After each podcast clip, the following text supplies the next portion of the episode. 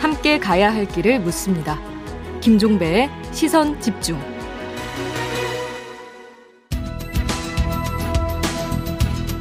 정치와 경제, 정책과 경제가 어떻게 만나야 할지 그 진술을 보여드리겠습니다. 우석진 교수와 함께하는 정경유착. 네, 영원의 경제학자, 명지대 경제학과의 우석진 교수 모셨습니다. 어서 오세요. 안녕하세요. 영원의 경제학자 우석진입니다. 네, 추경 얘기부터 좀 여쭤볼게요. 그러니까 소상공인들에게 300만 원씩 방역지원금을 지원하기 위해서 14조의 추경을 편성한다. 정부가 발표를 했어요. 1월에 추경을 편성하는 것은 처음이라면서요? 우리 추경 역사상 1월에 편성한 적은 없고 IMF 때 2월에 한 적은 있어요. 아, 그래요? 근데 뭐 2월에 하나 1월에 하나. 그러니까요. 어떻게 평가하세요? 우리 지금 이제 문재인 정부 들어가지고 총 9차례를 했어요. 보통은 예. 한 정부가 한 2번 내지 3번 하는데 9차례 했고 이번에 하면 10번째거든요. 그래서 뭐 많이 한 셈이고. 코로나 때문에 그러니까. 그렇죠. 예, 예. 이해는 할 수 있고 올해도 이제 코로나 요 확산세 때문에 추경 수요는 이미 발생했다고 전 봐요. 네. 그래서 2가지 정도인데 하나는 이제 그 소상공인 손실보상제도로 예산 편성된 게 한 2.4조 정도 되고 예비비가 좀 있었는데 이번에 사회적 거리두기 확대하면서 상당 부분 소진됐을 거예요. 그래서 거기 채워넣어야 되기 때문에. 추경 소요가 있고 두 번째는 이제 초과 세수가 또 한 8조에서 10조 정도 들어온다고 지금 알려졌어요. 그래서 예. 그런 의미로 보면은 이제 추경 소요는 발생했다. 이게 언제 할 거냐 문제지 발생한 거고 지금 이제 뭐 오미크론 때문에 이게 계속 길어진다고 하면은 결국에는 추경할 필요가 있다. 이제 이렇게 보여지고 이제 규모보다는 이제 내용이 중요하다. 보통 이제 추경을 하게 되면은 다른 예산들이 다 같이 붙어 들어와요. 죽었던 사업들도 살아 들어오거든요. 그래서 그런 거 하지 말고 예. 소상공인 이제 자영업자 피해 지원에 집중해가지고 방역에 집중해가지고 써야 된다. 이제 그렇게 말씀드리고 싶습니다. 그런데 또 이러면 항상 따라붙는 레파토리는 국가 채무 늘어난다는 거잖아요. 뭐 재정준칙 그 도입 무산된 것까지 다시 환기시키던데 이건 어떻게 봐야 되는 겁니까? 우리나라 이제 국가 채무가 이제 그 뭐 높은 편은 아닙니다. 국제적으로 봤을 때 지금 50%대인데 다만 이제 초과 세수가 이제 10조까지 들어오는데 네. 결산을 4월에 할 거기 때문에 예. 지금 당장은 그 돈을 쓸 수가 없어요. 그래서 뭐 부득이하게 적자 이제 국채를 좀 뭐 발행을 해야 되고 다만 이제 우리가 좀 염두에 둬야 될 것은 이제 우리가 뭐 적자국채 발행해서 지출 늘릴 때 이게 혹시 이게 악세를 밟는 거하고 똑같거든요. 근데 재정 지출이 관성이 좀 있어요. 달리다가 쓰기가 좀 어렵거든요. 그래서 악셀 밟을 때 브레이크를 같이 달아주면 좋아요. 그래서 그건 무슨 말씀이세요? 그러니까 이제 뭐 우리가 이제 줄일 필요가 있을 때 줄일 수 있도록 법적인, 제도적인 혹은 계획을 발표해 주는 게 좋다. 이게, 예. 이게 일종의 재정 준칙인데.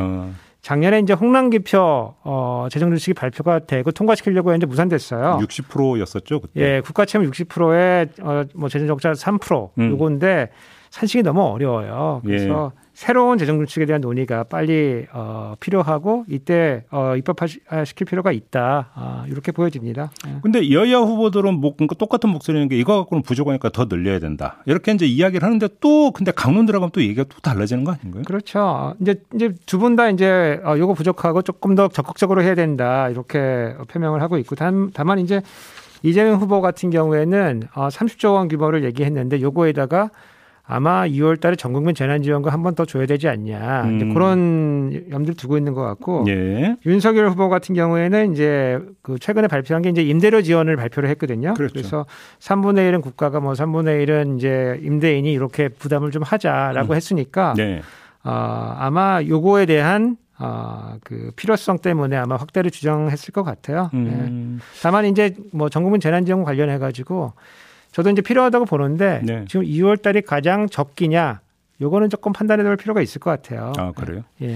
알겠습니다. 근데 좀 더 큰 틀에서 대선이 진행이 되다 보면 어느 시점부터 그 양쪽의 후보의 공약이 비슷해지고 이렇게 모이는 경향이 나타나잖아요. 이건 중도층 때문이라고 봐야 되는 겁니까? 어떻게 봐야 되는 겁니까? 이게 경제학에서는 이제 소위 말하는 중위 투표자 이론이라고 하거든요. 네. 이게 경쟁을 하다 보면은. 중원을 차지해야 되니까 중원에 있는 그 유권자들한테 서로 이제 통할 수 있는 정책들이 이제 내놓고 경쟁하다 보면 수렴하는 현상이 벌어지는 거예요. 예. 근데 저는 이제 그렇게 그것 뭐 그런 현상도 벌어진다고 보지만은 그것보다도 더 문제는 어떤 철학을 가진 컨트롤 파워가 각 정당에 없다 지금. 그래서 산발적으로 나오다 보니까 서로 이제 가지고 있는 정책을 막 주워다가 서로 막 쓰고 있어가지고 벌어지는 거다. 네. 예컨대 이제 민주당 같은 경우에는 아무래도 딱 먼저 떨어지는 색깔이 사실 분배를 중시 여기니까 그래서 뭔가 재분배와 관련된 정책들이 뭔가 앞에 나오면서 그 다음에 다른 정책들이 나와야 되는데 그런 이제 철학이 잘 보이지가 않고. 1번 전략으로서 성장 전략이 나오거든요. 그래서 전환적 공정성장이라는 게 나오고 아마 이제 이재명 후보가 경제 대통령 이제 이미지를 만들고 뭐 3%나 이런 다른 프로에서 뭐 경제 지식이 이제 많다는 걸 이제 어필했으니까 이제 그렇게 나오는 것 같은데 이게 윤석열 후보보다는 잘한다는 것까지는 뭐 약간 뭐 인식은 되는데 과연 민주당이 조금 이런 성장 전략을 앞에 세우는 게 좋은 전략이냐 요거는 조금 의심이 가고 예. 전환적 공정성장이라는 것도 조금 어설픈 측면이 있어요. 그리고 반면에 이제 윤석열 후보 측에서 보면은 원래는 자유시장 경제를 되게 중시하고 그다음 국가 채무를 엄청나게 비판을 했거든요. 네. 그리고 들고 나오는 공약은 가격 시장의 가격에 대해서 개입을 세게 하고 그리고 재정을 확대한다는 이런 공약들이 많이 들고 나왔어요. 예컨대 뭐 부모 급여를 한다든가 100만 원을 한다든가. 병장 월급을 200만 원 만든다든가 이런 네. 자영업자 임대료 지원 예. 이거 재정이 뭐 엄청나게 소요되는 것들인데 그럼 재원 대책이 따라 나와야 되거든요. 그렇죠. 그런데 그런 거 없이 뭐 지출 조정 통해서 하겠다 이렇게 얘기하고 있기 때문에 네.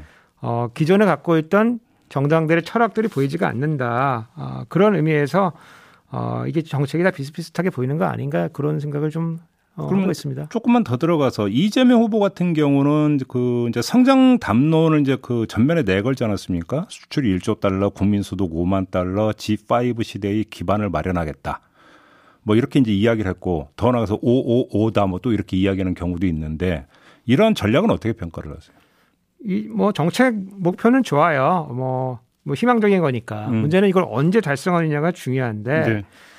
우리나라 지금 경제 성장에 있어서의 주요 이슈는 뭐냐면은 우리나라 잠재 성장률이 한 2% 정도 되는데 예. 이게 점점 낮아진다는데 우리 성장에 아주 어려운 점이 있거든요. 그렇죠. 과연 요 목표가 그 문제를 해결할 수 있느냐 이제 그게 중요할 것 같은데 요 수출 1조 달러 같은 경우에는 지금이 한 5천억 달러 정도 돼요. 2배가 돼야 되는 거네요. 5년 내에 2배가 되려고 하면은 1년에 한 14%씩 성장을 해야 되거든요. 예. 근데 수출은 우리도 중요하지만은 또 기업 당사자들의 수요도 중요한 거거든요. 그렇죠. 그래서 우리가 통제할 수 있는 부분이 많지가 않고 5만 불도 마찬가지인데 GDP 국민소득 5만 불도 마찬가지인데 요거 지금 우리 잠재 성장률이 2%이기 때문에 요거 5만 불 달성하려고 하면 1년에 7%씩 성장을 해야 돼요. 그래서 예. 그렇고 이제 G5도 아주 희망적이고 좋은데 따져 보면은 이제 미국, 중국, 일본, 독일 그러면 그다음 한국 이렇게 돼야 되거든요. 뭐 약간 가능성이 뭐 아직 높다고 보기는 좀 어려울 것 같아요. 그냥 구호다. 저는 뭐 그 정도로 해석해 보고 있습니다. 그러면 윤석열 후보의 부모급여나 병사월급 위배으로 조금이라도 잠깐 언급을 하신다. 좀 더 세부적으로 평가를 해주신다면 이거는 제가 이제 재정학자니까 예. 제가 앉아서 계산을 해봤어요 재정 수요를. 예.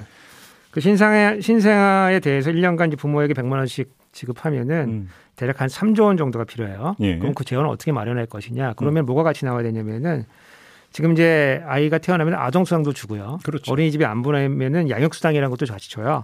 그러면 이거를 어떻게 할 건가? 네. 이것도 같이 나와줘야지 이게 좀 책임감 있는 태도로 보여지고 아니면 이걸 놔두고 그냥 이걸로 확대한다고 하면은 재원을 어떻게 마련할 것인지. 그렇죠. 예.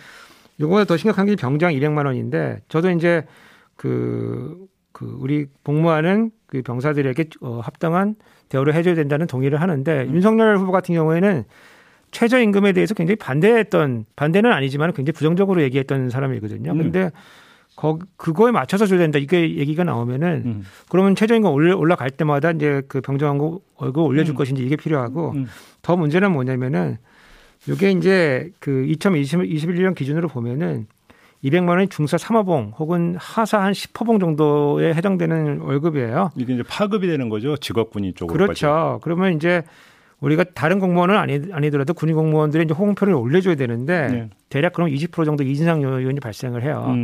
그러면은 병장 200만 원 맞춰주기 위해서 들어가는 추가적인 재원 5조.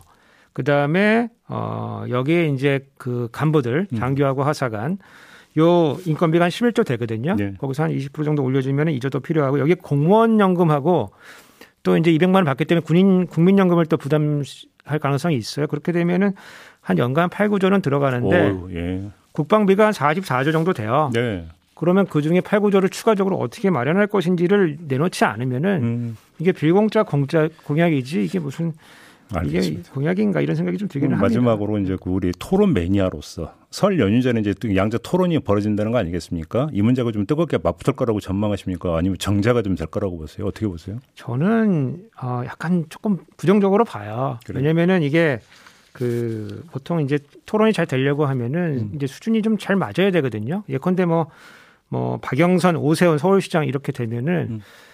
토론이 굉장히 추상적인 수준에서 시작해가지고 바로 구체적인 내용으로 들어가요. 엄청 뜨거웠죠. 재원 조달 어떻게 할 거냐, 뭐 아파트 어디다 지을 거냐, 뭐 이게 아주 구체적으로 나오거든요. 네. 제가 봤을 때는 이제 이재명 후보 같은 경우에는 이제 성남시장도 했고, 그다음에 경기도지사 선거도 했기 때문에 그런 디테일과 관련된 논의는 잘할 것 같아요. 그런데 이제 윤석열 후보 같은 경우에는 그런 종류의 토론을 안 해봤기 때문에 준비하기도 좀 어렵고. 담론 위주의 얘기를 할 가능성이 높거든요. 그렇게 되면은 서로 이제 이 토론의 이 수준이 서로 그러니까 수준이라는 표현이 좋지는 않은데 약간 핀트가 안 맞는 예, 층위가 잘 안 맞기 때문에 이게 공전할 것 같다. 이상한 거 물어보고 그러니까 어려운 거 물어보고 여기서는 또 다른 대답하고 뭐 이렇게 왔다 갔다 하면서 정말 기대했던 것만큼의 어떤 치열한 토론이 안 나올 가능성도 있을 것 같다. 알겠습니다. 자, 이렇게 마무리하죠. 명지대 우석진 교수와 함께했습니다. 고맙습니다. 감사합니다.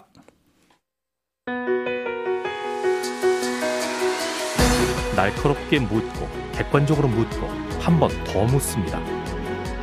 김종배의 시선집중.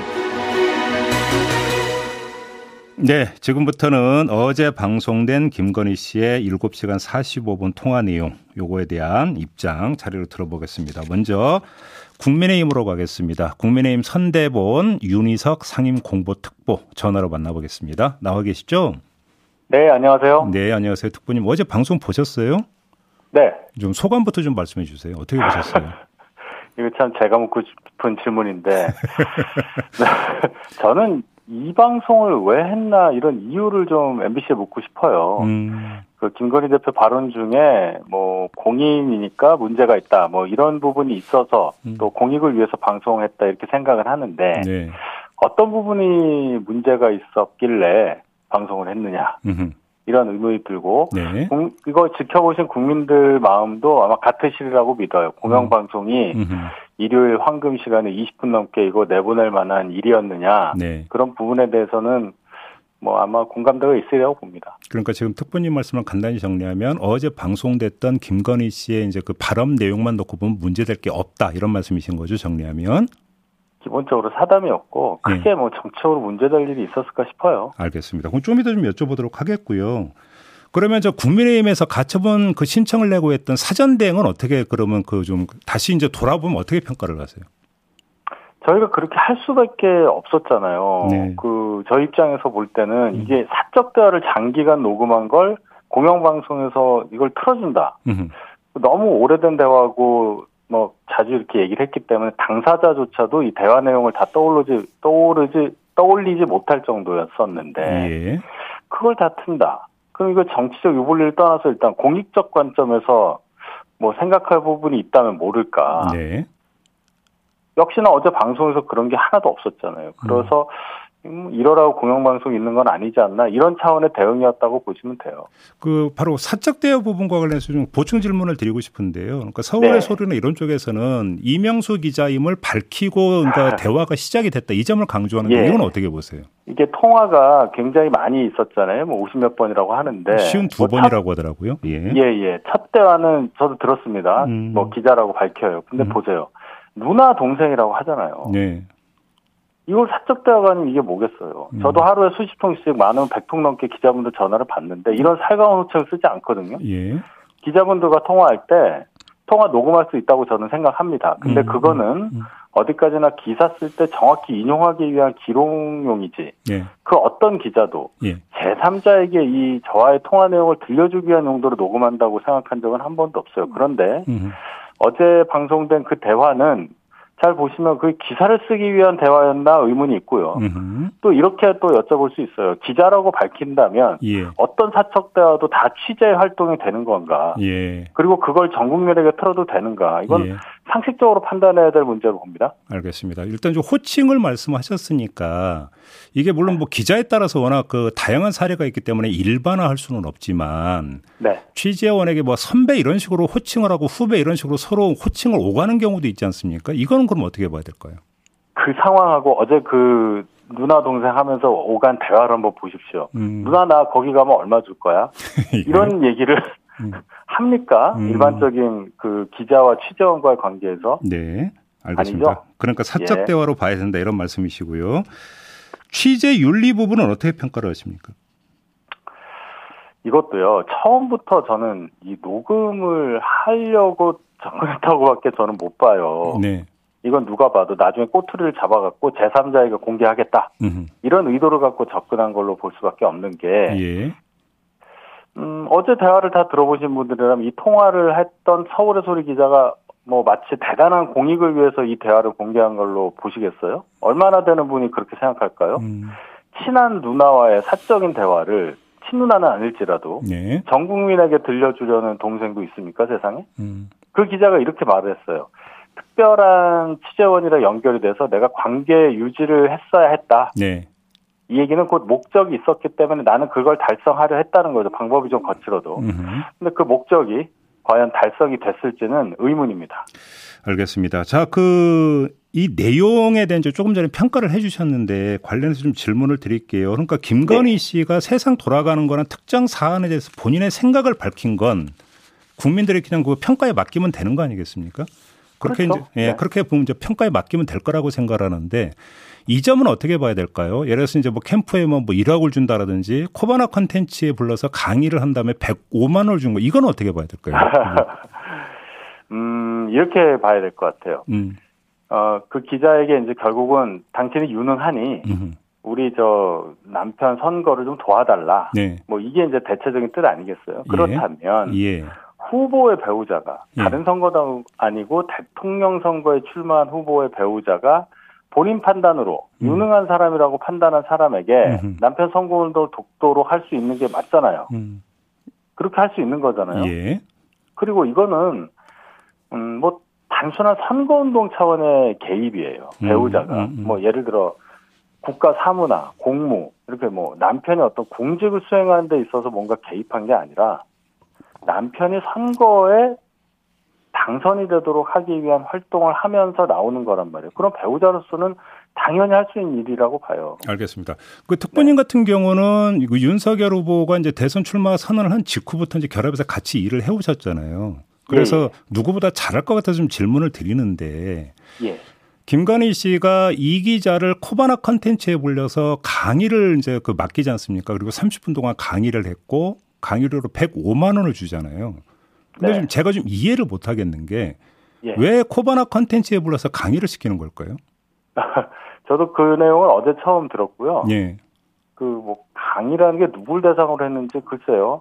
뭐 배우자 입장에서는 배우자가 이제 회사도 운영하고 하니 선거를 비공식적으로 도와줄 수 있는 사람들과 어떤 의사소통을 할 수 있고 뭔가 좋은 부분을 흡수하기 위해서 그런 활동을 사적으로 했다고 봐요. 그래요? 그걸 뭘 이해를 하고 말고의 개념이 아니라 배우자로서 할 수 있는 활동 영역에 속한다. 이렇게 생각하시면 편할 것 같은데요. 그 특보님 그럼 제가 하나 좀 더 구체적으로 공직선거법 97조를 보면 네. 후보자 또는 그 가족과 관계 있는 회사 등은 기자에게 금품, 향응, 기타 이익을 제공하거나 제공할 의사의 표시 또는 그 제공을 약속할 수 없다 이렇게 되어 있거든요. 공직선거법 위반 여부를 물어보시는 예, 건데. 여기에 저촉이 될 소지는 어떻게 평가를 하세요? 자, 그렇다면 그 회사 그 장소가 이제 코바나 컨텐츠였다는 거잖아요. 예. 그럼 그 회사 구성원 또 그 회사 구성원을 동원해서 선거운동을 했는지의 여부 그리고 이분이 진짜 기자인지의 여부 이런 여러 가지가 다 종합적으로 판단이 되어야 법적 판단, 법적 영역에 대해서 저희가 얘기를 할 수 있다. 이렇게 지금은 말씀드릴 수밖에 그럼 없겠습니다. 그럼 관련해서 어제 녹취록에 보면 황모 씨라는 사람이 몇 차례 등장을 하지 않습니까? 김건희 씨 수행하신다는 거죠. 그렇죠. 그러면 이 사람이 등장을 하는 부분은 그럼 어떻게 읽어야 되는 걸까요? 그러니까 수행이라고만 나오잖아요. 그 부분이. 그분이. 네. 그분이 그럼 예를 들어 코바나 컨텐츠라는 김건희 대표의 회사에 관계된 사람이냐. 또는 관계됐다 하더라도 그 업무를 지금 하고 있느냐. 코바나 컨텐츠 업무를. 예. 그렇게 이제 파고 들어가야 뭔가 결론이 나오겠죠. 알겠습니다. 이건 좀 쟁점으로 좀 남겨놓도록 하겠고요. 오늘 세계일보가 보도한 내용 혹시 보셨어요, 특보님? 아, 예, 봤습니다. 예. 그러니까 그 무속인 전모 씨가 조직본부 산하 네트워크 본부 고문으로 있으면서 여러 가지 일에 관여했다. 이런 골자인데 사실관계를 좀 확인해 주실 수 있나요? 예, 예. 이거 저 선거 조직을 조금이라도 안다면, 저희 선거 본부를 아신다면, 이 보도에 대해서는 의문을 많이 가질 텐데, 다른 데로는 모르겠습니다, 일단. 네. 이 네트워크 본부라는 곳은 이 소위 말해서 전국에 흩어져 있는 어떤 이 조직과 관련된 그런 일을 하는 곳이에요. 거기서 일정이나 메시지 같은 큰 일을 뭔가 관여할 수 있다는 건 불가능해요. 또 저희가 그 네트워크 본부에서 이제 해명을 들었는데 해당 거론된 분은 그 선대본부 네트워크 그 어떤 부문에서도 고문으로 임명된 바가 없고 무속인도 아니다. 다만 오을석 네트워크위원회 위원장과 친분 때문에 몇 번 드나든 적은 있다. 그래서 선대본부 일에 개입할 만한 인사가 전혀 아니다. 자, 이런 공식적인 답변을 들었습니다. 다시 한번 정리를 하면 그 서울 역삼동에서 일광사라고 하는 법당을 운영하는 무속인 전모 씨라는 사람은 있지만 그 사람이 선대위의 네트워크 본부 고문으로 위촉된 바도 없고 선대위 활동에 개입한 적도 없다. 이런 말씀이신 거죠? 그렇죠. 뭐 그분이 뭐 일광사라는 것과 관련이 있는지 그것까지는 제가 확인을 못했고 일단 전 모 씨라는 분이 고문으로 임명된 사실이 없다는 것 그리고 그분이 몇 번 드나든 적은 있으나 선대본부의 중요한 일에 개입할 만한 그런 활동을 한 적이 없다. 그러면 몇 번 드나든 거는 어떤 케이스로 드나든 걸로 이해를 하면 되는 걸까요? 그 말씀 들었습니다. 오을섭이라는 네트워크위원회 위원장이 계세요. 네. 향군에 관여하셨던 분인데 이 분과의 친분 때문에 몇 번 드나든 바가 있다. 그래요. 예, 이런 얘기입니다. 알겠습니다. 그렇게 정리를 하겠고요. 아무튼 근데 그 스트레이트 보도로 다시 돌아가면 다음 주에 이제 2탄을 그 방송할 예정이지 않습니까? 예. 혹시 2탄에 대해서도 뭔가 가처분 신청이라는 법적 대응을 준비하고 계십니까?